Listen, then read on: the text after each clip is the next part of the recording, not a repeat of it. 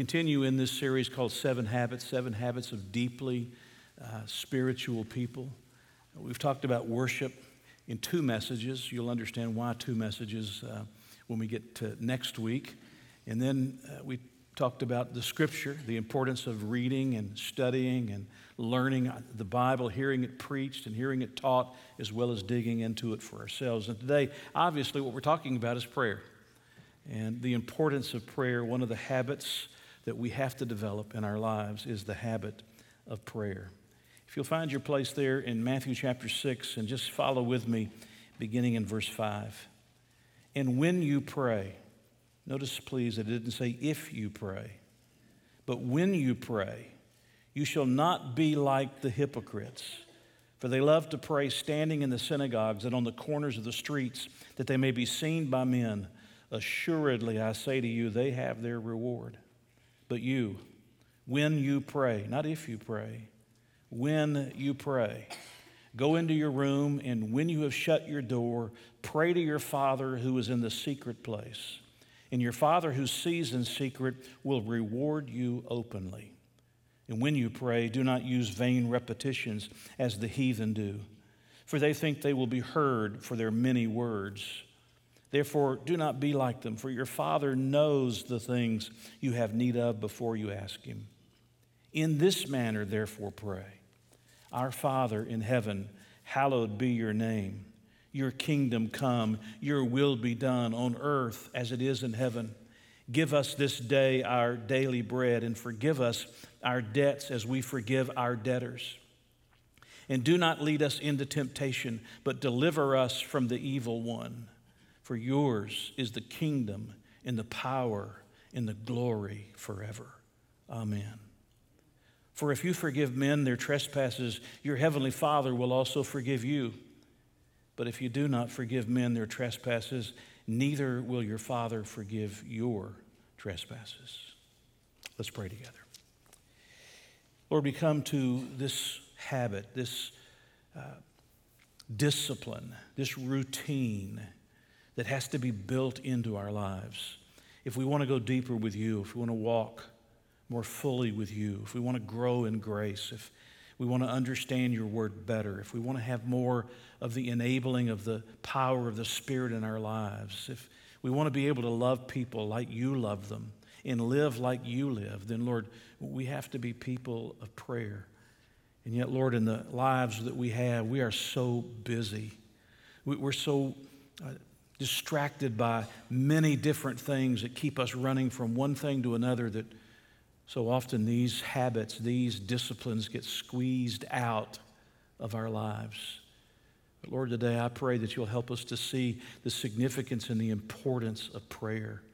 Even a few minutes a day praying if we can't pray an hour a day or 30 minutes a day, even a few minutes a day praying makes all the difference. Help us, Lord, to learn this habit. We pray in Jesus' name. Amen.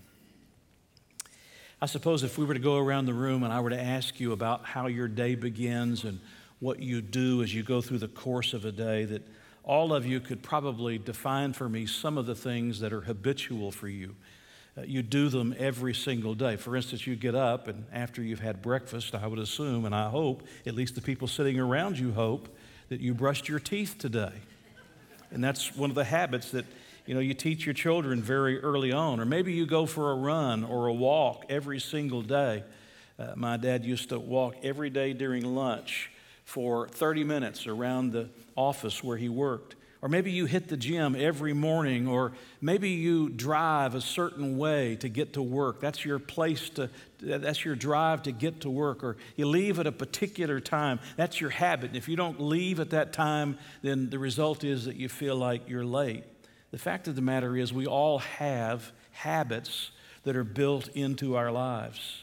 Psychology today says habit formation is the process by which new behaviors become automatic. Old habits are hard to break, it says, and new habits are hard to form. That's because the behavioral patterns we repeat most often are literally etched into our neural pathways. Uh, you saw in the video we played before the message that it begins, prayer begins with desperation. It becomes a discipline, but it ends up being a delight. And as you begin to think about this habit of prayer, it may be a matter of discipline. It may be something that you have to put on your calendar that, that you have to discipline yourself to do, but ultimately it should become something that affects every part of your life where it becomes the delight of your life. I think of an Old Testament character that displayed the kind of prayer that I'm talking about. His name was Daniel. You may remember that Daniel was threatened, his life was threatened, and they thought that that would stop Daniel from praying, or if it didn't stop him, that he would do what they would require him to do. But instead, what did he do? He went right back to the practice that he had, the habit that he had of praying three times a day. He opened his window, toward Jerusalem. He got down on his knees and he prayed to God three times a day nine in the morning, noontime, and three in the afternoon. And he prayed that way just as he had prayed every other day. That was his habit. It affected his automatic response to the changing circumstances in his life. The fact of the matter is, if we'll just teach our brains and our bodies and our souls to respond to all circumstances with prayer, it'll become automatic. It'll become a habit. What if the first thing that you did when you came to any circumstance or any situation is you went to God in prayer? And you turned whatever it was into a matter of prayer. Before you knew it, you would have ingrained into your mind a pattern that would be something that's just second nature to you, and you would begin to live in the spirit and in the attitude of prayer. There is no more important habit or routine that we can learn or develop in our lives than the habit or the routine of prayer if we want to be a deeply spiritual person. Now, let's just be honest prayer is not easy, it's warfare. If you didn't know that, every time you're praying, you're entering into warfare. And Satan wants to do everything to keep you from praying, if at all possible. And he will distract you in every possible way. So, as we're talking about the habit of prayer today, you should understand that you're entering into something that's a real battle. Uh, there's a funny story about a man that was learning the importance of prayer, and he'd been staying on his diet really, really well. But one day he came to work with a bag full of donuts. And all of his coworkers were amazed and they, they looked at him and began to wonder what in the world is going on. And they wanted to know why, if he was on a diet, did he stop by the donut shop and buy donuts? And he responded, Well, I came around the corner where the donut shop was. I told God, if you want me to buy some donuts for the day, let there be a parking spot in the front. He said, on the eighth time around the building, there it was. hmm. Well, if you keep praying for it long enough and you keep circling the building, uh, you're going to learn the habit of prayer, I hope. Uh, Dr. Jeffrey Hall is a communications professor at the University of Kansas, and he published research about the relationship between time invested in a friendship and friendship closeness. You hear that? It's research about time invested in a friendship and how close those friends become. In general, Hall found that it took 40 to 60 hours to form a casual friendship. Moving from casual friend to friend required between 80 in a hundred hours. And moving from friend to good or best friend took between 160 and 200 hours. And time spent together was the key predictor, it was the key indicator of friendship closeness. And it wasn't just they were together, but they were talking together. They were spending time together. They were hanging out together. They were sharing their hearts with one another. Men wouldn't say it that way, ladies might say it that way, but they were sharing their lives together. And the result was the longer they spent together sharing those inner feelings and those inner emotions and those inner, uh, those inner struggles and those inner battles and their vision and their desires and their dreams, the longer they did that, the closer they became. I think that's why the Bible places so much value on the matter of prayer. The longer we spend with the Lord praying, the better we feel about His friendship, the closer that we feel to Him. We have to spend time with God in prayer. You say, Well, I don't feel God's very close to me. My first question is, How much time do you spend talking to Him? How much time do you spend praying to Him? The more we develop the habit of prayer, the more our relationship with Jesus grows in depth. If you want to see how important prayer is to this matter of growing in depth, I want you to think about an author by the name of Dr. Herbert Lockyer. Uh, Dr. Lockyer's been in heaven for many years now, but uh, and he's written many different books, but the series of books that I have in my library is almost 30 books in the All series. They are incredible books. All the doctrines of the Bible, all the men of the Bible, all the women of the Bible, all the prayers, as we're going to mention here in a moment, all the prayers of the Bible, uh, all the prophecies of the Bible, all of these all books. I, I only had a few of them for a number of years, and I started looking for them. They're, they're out of print, as best I can tell, at least in the hardbound versions and I began looking for them. They all look the same. They're all they're beautiful on a shelf, and they're super practical when it comes to devotions or it comes to reading your Bible. And I finally found them all.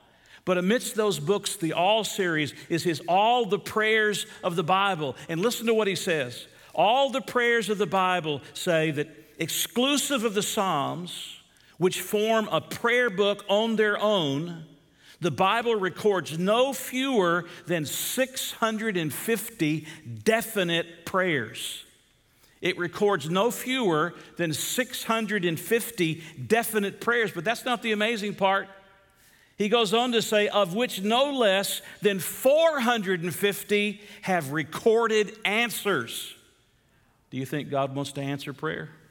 He absolutely wants to hear us pray, and He desires to give us an answer to our prayers. Don't you find it interesting that when it comes to the disciples themselves, that Jesus never taught them how to preach? Think about that. These are the men that God's going to use to turn the world upside down. These are the men that are going to be the pillars of the early church. And yet, God never taught them how to preach, but you know what He taught them how to do? He taught them how to pray.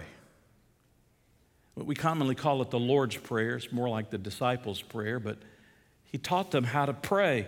And it's interesting that in the Sermon on the Mount, which arguably is the best known sermon that Jesus gave in the Gospels, it's incredible that in this same sermon that we've just read from a few moments ago, a chapter later, he mentions prayer a second time. And we'll look at that in just a few moments. A second time, he brings them back to the subject of prayer. Do you think God wants us to pray? Do you think prayer is absolutely essential and important? Do you think prayer is necessary if we're going to grow deep in our spiritual walk with God? It's primarily from these words in this prayer today that we're going to be learning and in what he says just prior to this prayer. Now, what I'm about to do is I'm about to baptize you in the scriptures. Uh, I'm going to take you through a lot of scriptures. You'll never be able to open to all of them. We're not going to open to all of them. You may be able to write them down, but I hope, if nothing else, that you'll at least keep a note of the major points that I'm about to give you because I want you to see how important prayer is throughout the scripture. So let's talk, first of all, about the pattern of Jesus. Consider his places for prayer. He prayed in the wilderness, in that area where it was uh, destitute of people and destitute of things. And he would go out into that quiet place, out into the desert, and he would pray. He prayed in the mountains. Those are all around us, right? In Luke chapter 6, verse 12, it says that he went to the mountains to pray. He prayed in the garden. Who can ever forget the prayer that Jesus prayed in Luke 22 41? When he went to the Garden of Gethsemane and he met the Lord, he talked to God, his Father, there in prayer. I mean, the key thought when you think about his places of prayer is that Jesus wanted to be alone to pray. And so should we desire to spend time alone with God in prayer. Secondly, consider his positions in prayer. He prayed kneeling down. In Luke chapter 22, verse 41, it says that he withdrew a, a stone's throw from them and he knelt down and prayed. He prayed face down. In Matthew chapter 26, verse 39, it says he fell on his face. That doesn't mean he, stripped, he, he tripped over a rock and face planted. That either means that he laid out prostrate on the ground with his face toward the ground, or it means that he kneeled down on his knees and he put his head down and his face down to the ground. He prayed standing with his eyes toward heaven. He lifted up his head and he prayed to the Father above. Again, the most important thing for you to remember is not the position of your body that's so important, it's the position of your heart. That you're calling on God, that you're talking to God. Someone has vividly expressed this in a humorous poem about the different positions of prayer. The proper way for man to pray, said Deacon Lemuel Keyes, the only proper attitude is down upon his knees.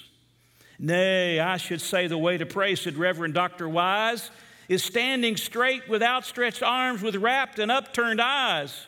Oh, no, no, no, said Elder Snow. Such posture is too proud. A man should pray with eyes fast closed and head contritely bowed. It seems to me his hands should be austerely clasped in front, with both thumbs down to the ground, said Reverend Dr. Blunt. Last year I fell in Hodgkin's Well head first, said Cyrus, Brown, with both my heels a sticking up, my head a pointing down, and I done prayed right then and there, best prayer I ever said, the prayingest prayer I ever prayed, a standing on my head. It's not just about whether you're on the ground or whether you're looking up to God or whether you're kneeling. I want you to consider with me for a few moments his practice of prayer.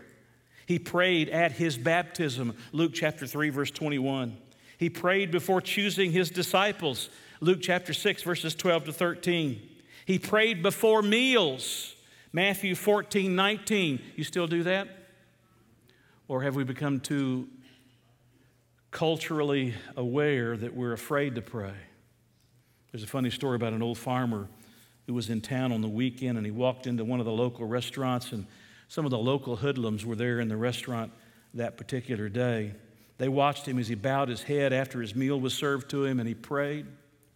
And they looked over there and they laughed at him. It was funny to see this old timer, they said, praying.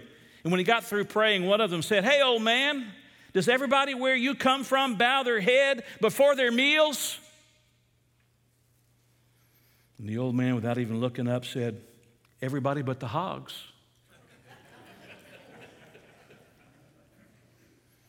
Are you better than an animal? Then you stop before your food and you teach your children to pray and you pray, whether your friends are watching or not. He prayed during his ministry, Mark chapter 1, verses 35 to 38. He prayed for the children in Matthew 19, 13. He prayed for the sick in Mark chapter 7, verse 34. He prayed at his transfiguration in Luke chapter 9, verses 28 and 29. He prayed before his death in John chapter 17. He prayed on the cross. You remember the words? Father, forgive them, for they know not what they do. He prays today in heaven. Did you know that? Jesus is praying for you and for me today. He is the intercessor. He is our advocate who is acting on our behalf and praying on our behalf. Again, the idea here is that he had a regular habit of prayer. He had a regular place to go and pray. It might have been the mountains, it might have been the wilderness, it might have been in a garden, but he had a time to pray, to get alone, and to be with God. Secondly, let's talk about Jesus' principles for prayer. We should pray privately, shouldn't we? Look at verses 5 and 6. And when you pray, you shall not be like the hypocrites, for they love to pray standing in the synagogues and on the corners of the streets that they may be, hear the words, seen by men. Assuredly, I say to you, they have their reward. But when you pray, go into your room, and when you shut the door, pray to your Father who is in the secret place, and your Father who sees in secret will reward you openly. Now, please don't misunderstand. Jesus isn't saying that public prayers are forbidden. Jesus prayed publicly. Paul prayed publicly. But here's something you'll note if you read through your Bible and make note of many of the prayers, most of the prayers that you read can be read in less than three or four minutes. Some of them can be less, read, read in less than a minute. You know, when somebody wants to stand before everybody and just uh, wax eloquent and just go on and on, mm, maybe something else is going on. Trying to impress people with their prayers. So, public prayers aren't forbidden, but it's private prayers that are the most effective kinds of prayers. In Luke chapter 19, verse 18, and it happened as he was alone praying. Hear the words? He was alone praying that his disciples joined him. Jesus understood the importance of praying privately. Alexander Graham Bell had a dreaming place that overlooked the Grand River. Henry David Thoreau skipped stones on Walden Pond. Ludwig, uh, Ludwig van Beethoven sat at his desk until early in the afternoon, and then he'd take a stroll to reinvigorate his mind. But he always carried a pencil and a few sheets of music paper in his pocket to record his musical thoughts. That was his place to be alone. Susanna Wesley raised, here, here listen to me, ladies. I can't find time to pray. Susanna Wesley raised 17 children. How do you birth 17 children to begin with? Raised 17 children in a small home. And so, you know where her place of solitude was? She would take a blanket or she would take her apron and she would pull it up over her head. And whenever she had that over her head, that meant for her children to leave her alone. She was in the holy place with God. And maybe that's what you have to do. And maybe that's where John Wesley learned to kneel beside his bed but everybody needs that place where they can get alone and they can talk to God, and nobody else is listening and nobody else disturbs what they're doing. In 1956, environmentalist Sigurd Olson built a small cabin on the banks of a lake in northern Minnesota. If you've been to Minnesota, I have not, but if you've been to Minnesota, eh, you know that there's a lot of those kind of lake homes. And it was customary to name those places in the land of 10,000 lakes. And so, what would be the name that Sigurd would give to his particular place? Well, his objective in building his cabin was to hear all that was worth listening for. And so, you know what he named it? He named it the listening point. The listening point.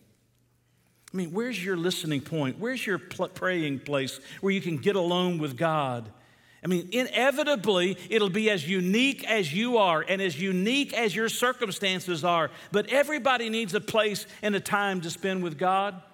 It might be in your car, riding from your house to your office or from your house to the plant, that you turn off the radio and you spend that time in prayer. It may be part of your lunch break when you just separate from everybody else and you find a quiet place and you spend that time in prayer. It may be a pathway out in the back of your house, out into the woods, a little trail that you follow, and out by this tra- tree you confess your sins, and out by this tree you praise God for the things He does, and out by this tree you make your request to God, and out by this tree it may be a number of kinds of places, but everybody needs a place to pray. I have a doctor friend by the way, the older I get, I got more doctor friends than I used to have. I got a doctor friend who, when he goes on vacation to the beach, he says he likes to get up before the sunrise and go down to the beach, and he walks on the beach. Hardly anybody, if anybody, down there walking on the beach. And he's waiting for the sun to rise, but he says, That's my communion time. That's my time. Now, if I lived at the beach, I might like to do that, wouldn't you? Okay, so you wouldn't like to do that. He likes to walk along the beach, nobody around, and he spends that as communion time with God until the sun comes up. I don't know where that is, but I can tell you everybody needs a place where they can pray privately, where they can get alone and say, God, this is your time in your time, time alone. We should pray, secondly, thoughtfully. Notice verse 7. And when you pray, do not use vain repetitions. Notice the words vain repetitions as the heathen do for they think that they'll be heard for their many words. He's not talking about repeated prayers, those are usually welcomed. We're often told in the scripture to keep on knocking, keep on seeking. Uh, we're told to keep coming back. That's not what he's talking about. He's talking about ritual prayers, where you're just going through the motions, where you open a prayer book and you just read the prayer book and it means nothing. You pay no attention to it. You just went through the motions so you can say you, can, you checked off the box that you spent some time with God. The, the words vain repetitions mean to babble or to speak without thinking or to stutter, if you will. We're commanded not to pray in a rote fashion. Now, it's one thing to teach your children. Now I lay me down to sleep. I pray the Lord my soul to keep. If I should die before I wake, I pray the Lord my soul to, say, my soul to take. It's okay to teach your children those, or, you know, God is good, God is great, and you go on to thank Him for the food. It's okay to teach your children, but you don't want to be a child praying like that forever, right? You want to learn to talk to God. You want to have prayers that are maturing, that aren't just ritual prayers where you're going through the motions. It's not the, it's not the quantity of the words that you say, it's the quality of the prayers that you pray. Did you hear that? It's not the quantity of the words that you say, it's the quality of the prayers that you pray that is coming from your heart. It's coming from your heart thoughtfully. You're thinking through as you talk to God and you're communing with God. Number three, we should pray honestly. We should pray honestly. Look at verse 8. Therefore, do not be like them, for your Father, and listen, He knows the things you have need of before you ask. We should pray honestly. I mean, He already knows what you need, He already knows what's going on, He already knows the sin you've committed. He already knows the joy that's in your heart. He already knows the success that's come. He already knows all of that. He already knows it all. So why do you hide from God? Why are we like, why are we like a, a Adam and Eve? You know, hiding from God when He comes to fellowship with us. Listen, we've been clothed in the righteousness of Jesus Christ. We've been made right with God through the Lord Jesus Christ, and He wants to fellowship with us, and He wants us to be honest. I've stood with families at some of the most difficult times in life. I, I have not been through what they've been through, and I don't know exactly all that they're feeling or experiencing when they're going through. But I've told them on many occasions, I've said, you know, the thing you need to do is just tell God exactly what you're thinking and exactly what you're feeling. He's big enough to handle it. Do you hear what I said? The greatest counselor you will ever have, you don't have to pay for and go to an office.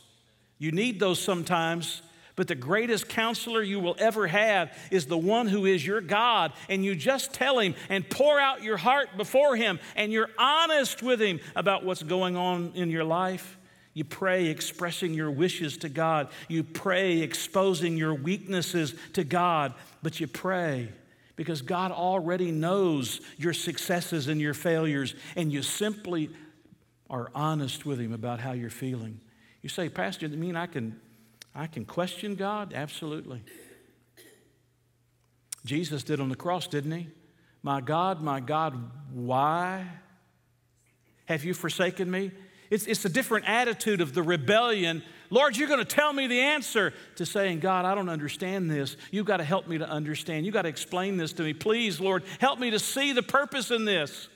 It's a difference in attitude, but even Jesus on the cross prayed that prayer My God, my God, why have you forsaken me? You mean I can tell God that I'm angry with him? Yeah. I know a preacher in our town who wrote a book. It said the title of the book was Sit Down, God, I'm Angry. Sometimes we have to tell God things hurt. God, I want you to know exactly how I feel. But listen, if you're telling Him those things, don't forget to tell Him, Lord, I had a good day today.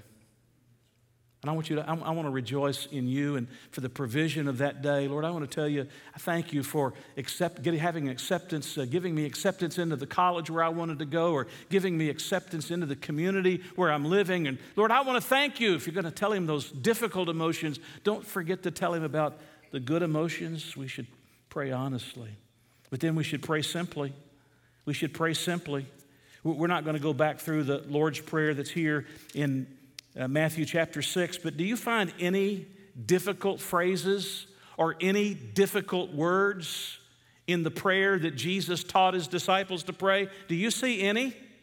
I don't see any. There's no theological terms there. You talk about his kingdom, that's his rule. We know exactly what that means. We know who the evil one is. We understand our daily needs. We know that he is our father. But as our father, we should, hey, as our father, we should never be too casual with God. Hallowed be your name.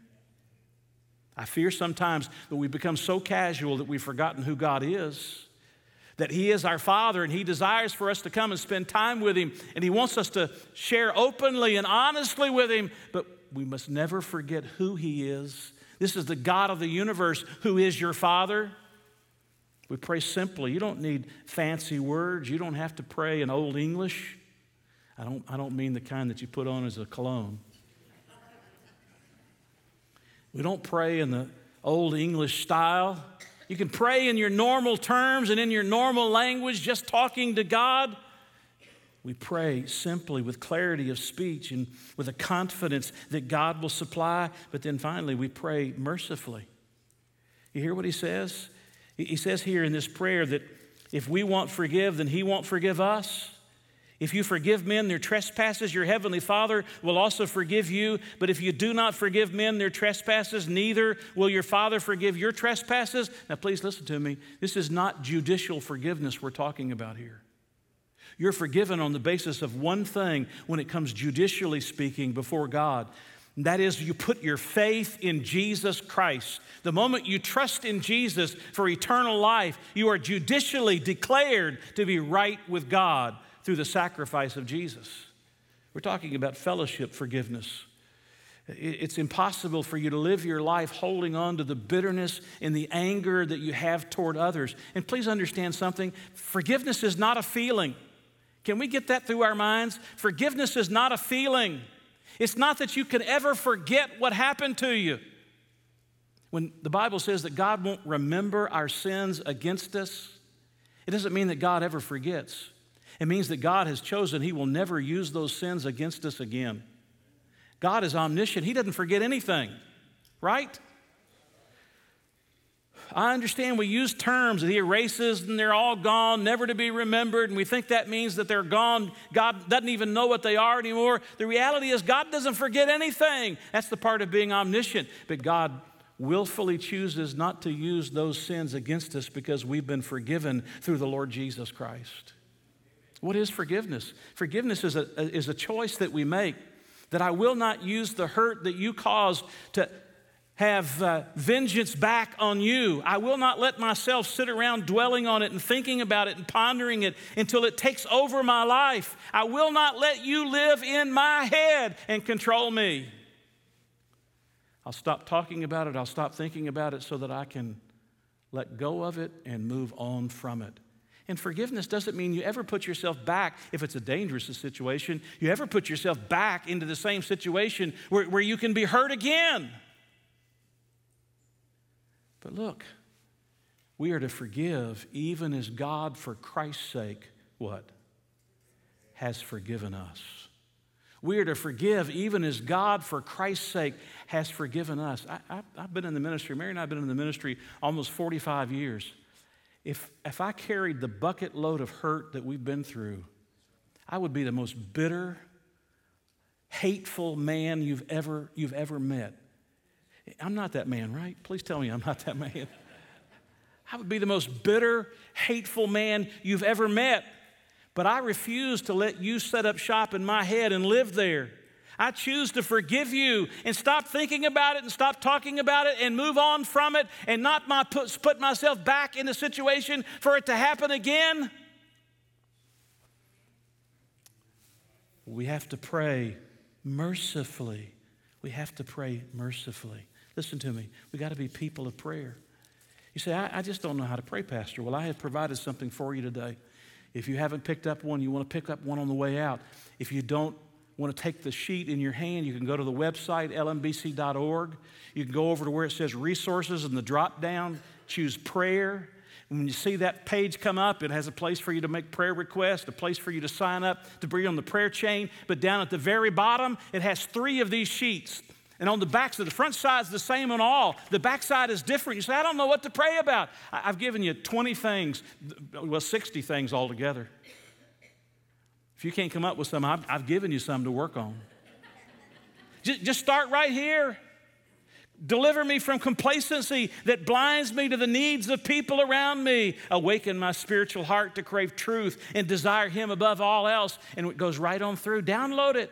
Use it as a part of helping you. But on the front side, it takes the Lord's Prayer and I turn it into six points. What should I pray? Well, I'm going to praise. That's the first thing. I, am going to pray about my purpose. God has a will for my life, His will, your kingdom come. I'm going to pray for provision, my daily bread. I'm going to pray for pardon. Forgive me as I forgive others.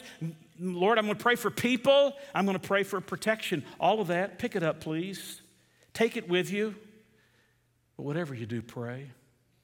The third thing I want you to see the pattern in prayer, Jesus' principles for prayer, but then finally, Jesus' premise in prayer. Do you know what the premise of prayer is? It is that God delights in hearing his children pray. You know, when my grandchildren are talking to me, you don't have any problem getting my attention. You don't.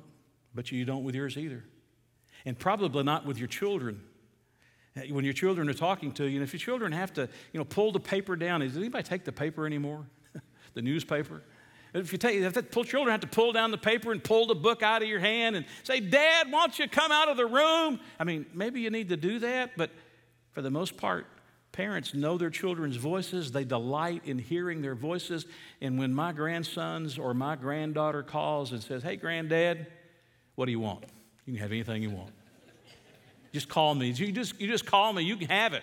If I can make it happen, I'm going to make it happen.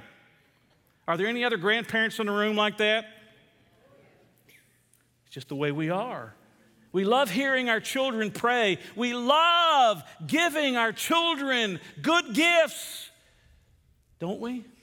Look over at Matthew chapter 7. I told you there's another place in the Sermon on the Mount where Jesus talks about prayer. Look at it, chapter 7, verse 7. Ask, and it will be given to you. Seek, and you will find. Knock, and it will be open to you. By the way, the word ask, if if you use it, uh, the word A stands for ask, the letter S stands for seek, the letter K stands for knock. Verse 8 For everyone who asks receives, and he who seeks finds, and to him who knocks it will be open. Or what man is there among you who, if his son asks for bread, will give him a stone? Or if he asks for a fish, will give him a serpent? I mean, what kind of a father would do that?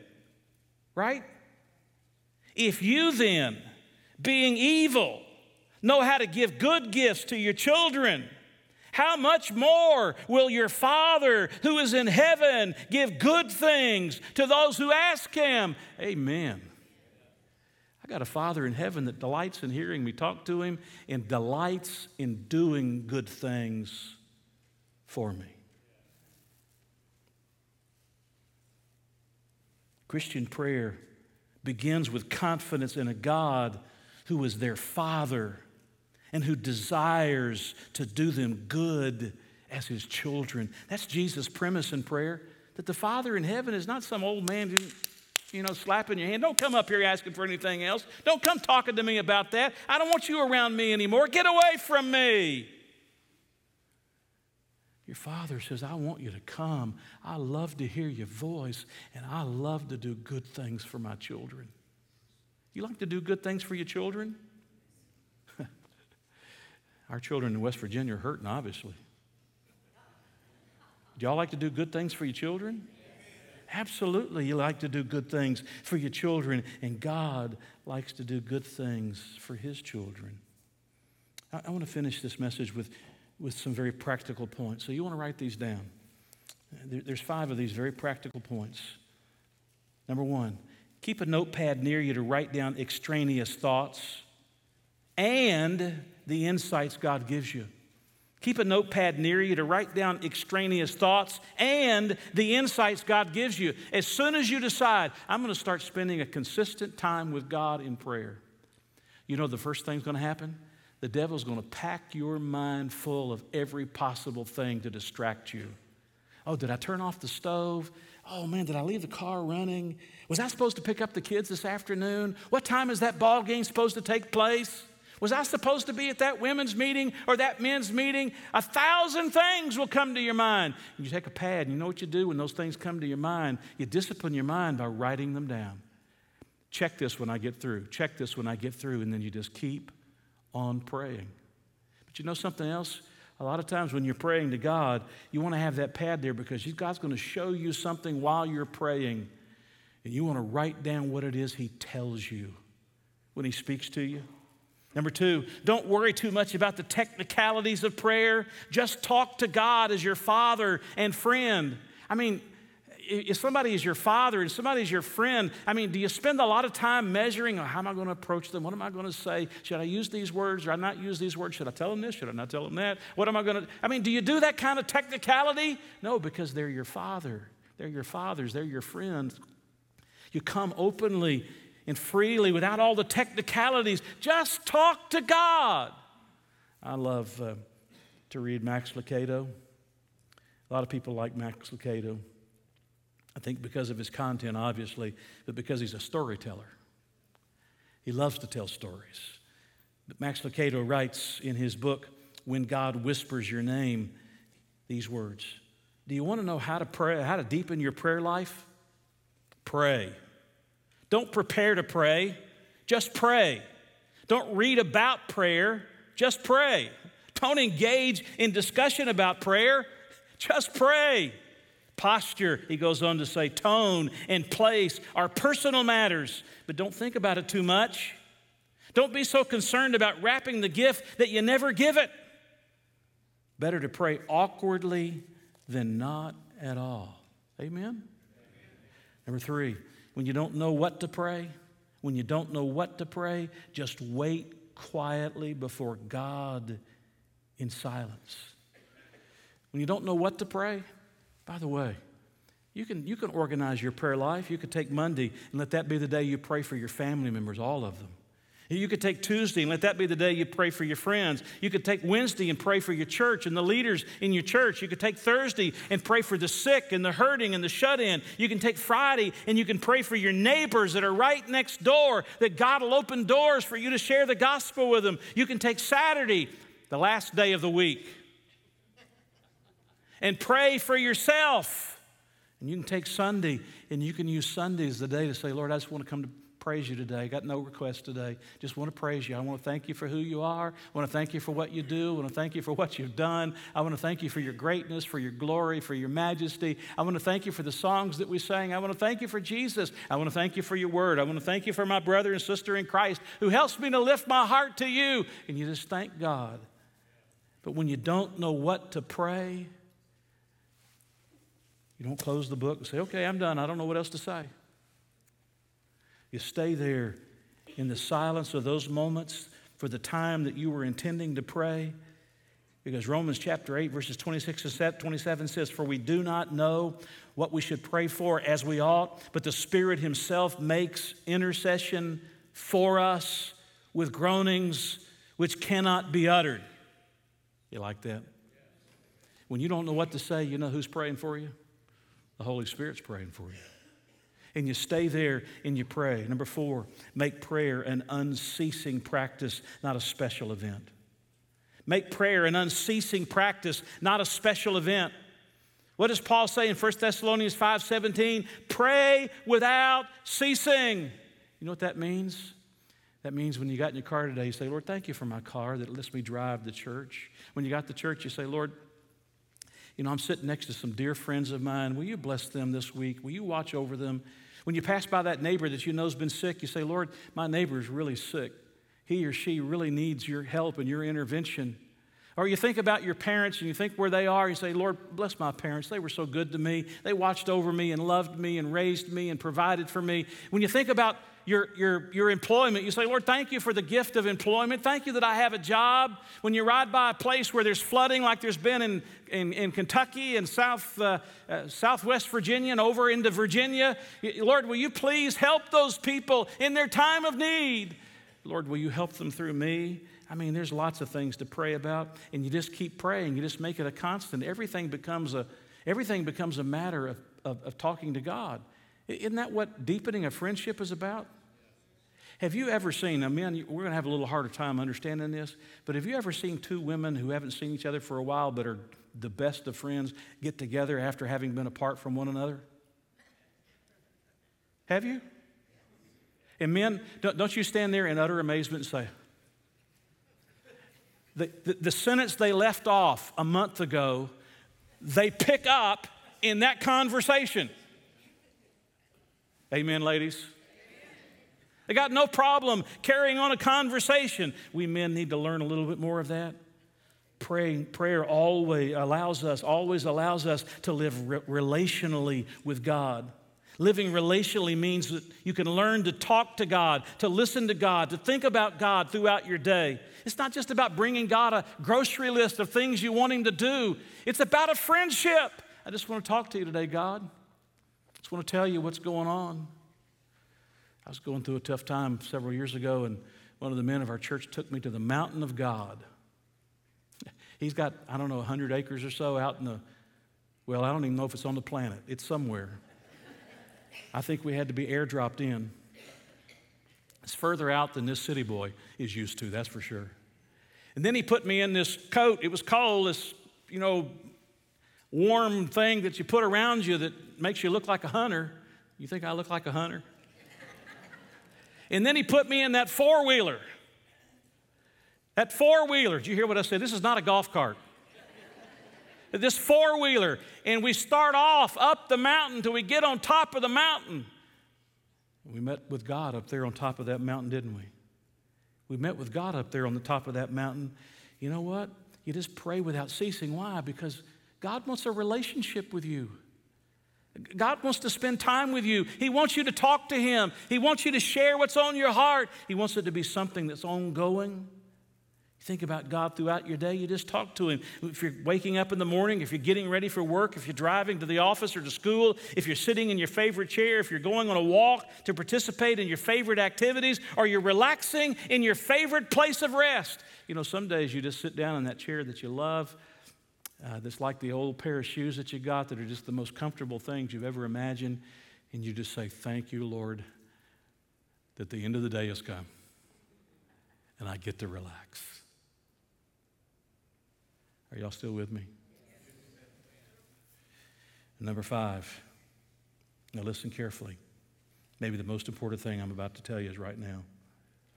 Ask God to change you, not just your circumstances.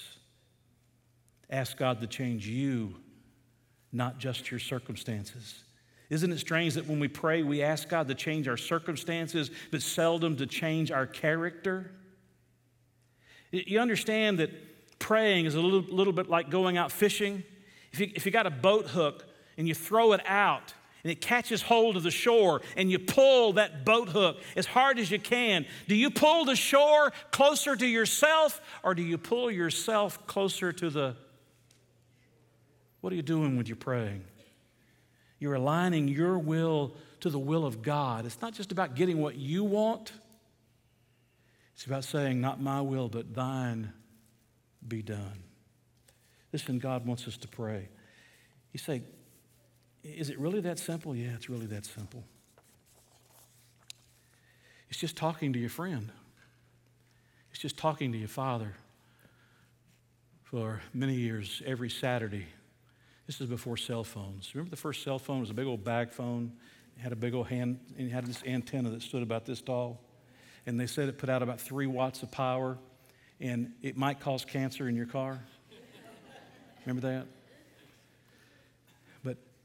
Before there were bag phones and before there were cell phones, every Saturday my dad would, would call me on the phone, and we'd spend about 30 minutes talking, 25 or 30 minutes talking on the phone. Can I tell you, you got a Father in heaven who wants you to call him. And he wants you to talk, he wants you to talk to him. You got that friend that you can't wait to connect with. I, I, see some of you posting on social media. You go meet your friends. You hadn't seen them for a long time, and it's like you've been together. You've never been apart at any moment. Do you realize you got a friend like that in the God of heaven? About 25 years ago, I was ministering to a family, and the lady was diagnosed with cancer. She didn't know what the outcome would be of her cancer. She said that she had written down her prayer, her ultimate prayer, and she handed it to me on this piece of paper. She said, If I don't make it, I want you to read this prayer at my memorial service. She did last for a while, and ultimately she succumbed, and she's in heaven today. But I've asked Angie to read this prayer. It's on the screens here in a moment. And while Angie's reading that prayer, I'm asking my wife to come to the piano. And I want you to listen to this heart, this woman pay, pouring out her heart to God. Don't hear Angie's voice, hear Sally's voice while she's praying this prayer. Lord, I'm yours, whatever the cost may be. May your will be done in my life. I realize I'm not here on earth to do my own thing or to seek my own fulfillment or my own glory.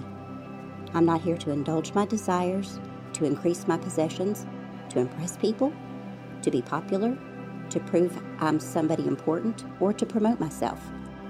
I'm not here even to be relevant or successful by human standards. I'm here to please you. I offer myself to you, for you are worthy. All that I am or hope to be, I owe to you. I'm nursed by creation, and every day I receive from you life and breath and all things. And I'm yours because you bought me, and the price you paid was the precious blood of Christ. You alone, the triune God, are worthy to be my Lord and Master. I yield to you, my gracious and glorious Heavenly Father. To the Lord Jesus who loved me and gave himself for me, to the Holy Spirit and his gracious influence and empowering. All that I am and all that I have I give to you. I give you any rebellion in me that resists doing your will. I give you my pride and my self dependence that tell me that I can do your will in my own power if I try hard enough. I give you my fears that tell me that I'll never be able to do your will in some areas of my life. I consent to let you energize me to create within me, moment by moment, both the desire and the power to do your will. I give you my body and each of its members, my entire inner being, my mind, my emotional life, my will, my loved ones, my marriage, my abilities and gifts, my strengths and weaknesses, my health, my status high or low, my possessions, my past, my present, and my future. And Lord, I give you when and how I'll go home. Lord, I'm here to love you, to obey you, to glorify you. Father, oh my beloved, may I be a joy to you.